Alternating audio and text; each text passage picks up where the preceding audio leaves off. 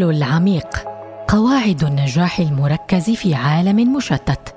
ترجمة بشاير الشهري مراجعة أمل مظاهر.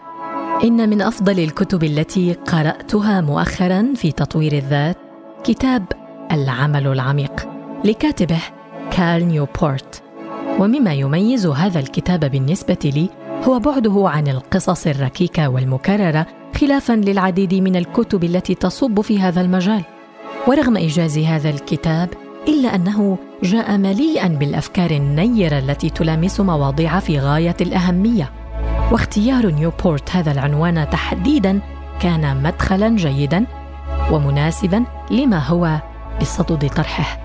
ويعرف نيوبورت العمل العميق بأنه مهام صعبة تؤدى بتركيز وبوسط خال من مسببات التشتيت مما يدفع قدرتك الإدراكية إلى أقصاها.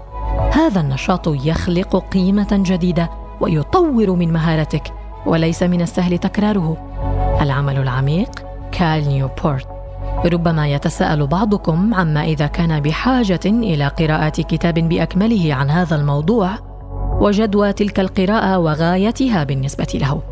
وهنا لا يترك الكاتب هذا السؤال دون إجابة منه فهو يسعى إلى إقناعنا بأن العمل العميق في عصرنا هذا يعد أكثر أهمية من أي وقت مضى. قائلا لتبقى ذا قيمة في اقتصادنا الحالي. عليك إتقان فن تعلم الأشياء المعقدة بسرعة. وهذه المهمة تتطلب العمل العميق. وإذا لم تصقل هذه المهارة فإنك على الأرجح ستخطو خطا متأخرة في ظل تقدم التكنولوجيا وتطورها. والسبب الآخر الذي يجعل العمل العميق ذا قيمة هو أن الثورة الرقمية سلاح ذو حدين. فإذا كان بمقدورك تقديم شيء ذي فائدة فهذا سيعود عليك بالنفع لكثرة عدد المستفيدين منك كالموظفين أو العملاء.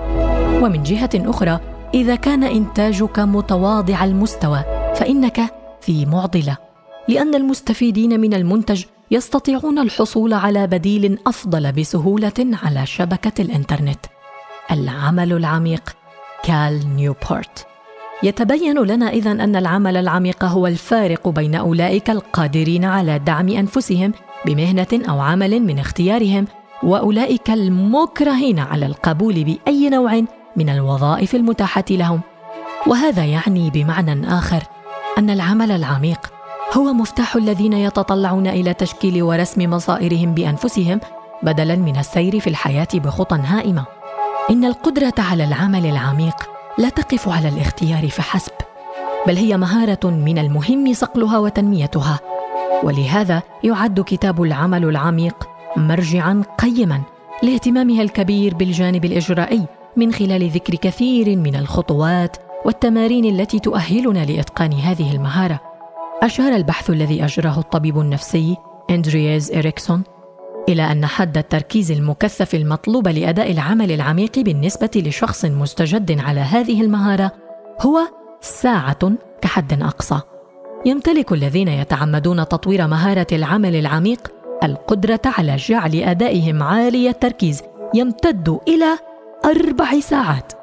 يطلق أريكسون على هؤلاء لقب الخبراء. هؤلاء الذين يصلون إلى هذا المستوى المتقدم عادة هم الذين ينظر إليهم بعين الدهشة نظرا لغزارة إنتاجهم إن كانت لديهم ملكات خاصة منذ الولادة. ولكن ما يميز هؤلاء الأشخاص هو قدرتهم على العمل العميق لفترات طويلة بيد أنه بإمكاننا جميعا صقل هذه القدرة. إضافة إلى ما سبق ذكره من المهم الإشارة إلى أن قوة بعض الأشخاص في الإنجاز في حالة العمل العميق تخور حتى في الفترات القصيرة نظرا لأثر التكنولوجيا الجديدة التي تسلب منا الانتباه والتركيز. يقول نيوبورت إذا تعود الدماغ على مشتتات الانتباه المحيطة به والتي يسهل الوصول إليها فإنه من الصعب كسر هذا الإدمان حتى مع رغبتك على التركيز. ولتوضيح الصورة أكثر في كل مرة يخالجك الشعور فيها بالملل كالانتظار في الطوابير أو الجلوس وحيدا في مطعم لحين وصول صديقك تسترق النظر فيها إلى هاتفك الذكي فإن عقلك يصل إلى نقطة لا يكون فيها مستعدا للعمل العميق. حتى وإن انتظمت على وقت معين للتدرب على ممارسة مهارة التركيز هذه. من كتاب العمل العميق كال نيوبورت يقدم كتاب نيوبورت سلسلة من الطرق المفيدة التي تدرب عقلك كما يصف الكاتب وتغير عاداتك في العمل لتجعل العمل العميق من صميم حياتك العملية. وتحتوي هذه الطرق على خطوات إرشادية لتطوير مهارة التركيز العالي لدى الأشخاص بالإضافة إلى مساعدتها مدمني مشتتات الانتباه على ترك هذه العادة. بينما تحسن مهارة العمل العميق إنتاج الشخص وتزيد في جودته من جانب فإنها كذلك تحسن جودة الحياة ككل من جانب آخر. كما أشار عدة فلاسفة وأطباء نفسيين لأن الحياة الجيدة تتطلب غاية جيدة ولن نمضي قدما في تحقيق غايتنا دون هذه المهارة التي تمنحنا الشعور بالرضا إزاء تحقيقها. ويشير كارل نيوبورت كذلك إلى أهمية المشاركة وفاعليتها في العمل العميق. فإذا طور الناس هذه المهارة فإنهم سيلاحظون أنهم يحرزون تقدما ملحوظا في تحقيق أي أهداف تسهل عليهم الوصول إلى غايتهم. فمن السهل أن نمتلك أحلاما كبيرة ولكن إذا كانت أحلامنا لا تقودنا إلى شيء ذي بال. كما هو حال الذين لا يتقنون مهارة العمل العميق فإن الحياة لن تعدو أن تكون صراعا داخليا مستمرا. لهذا أوصي وبشدة بقراءة كتاب العمل العميق.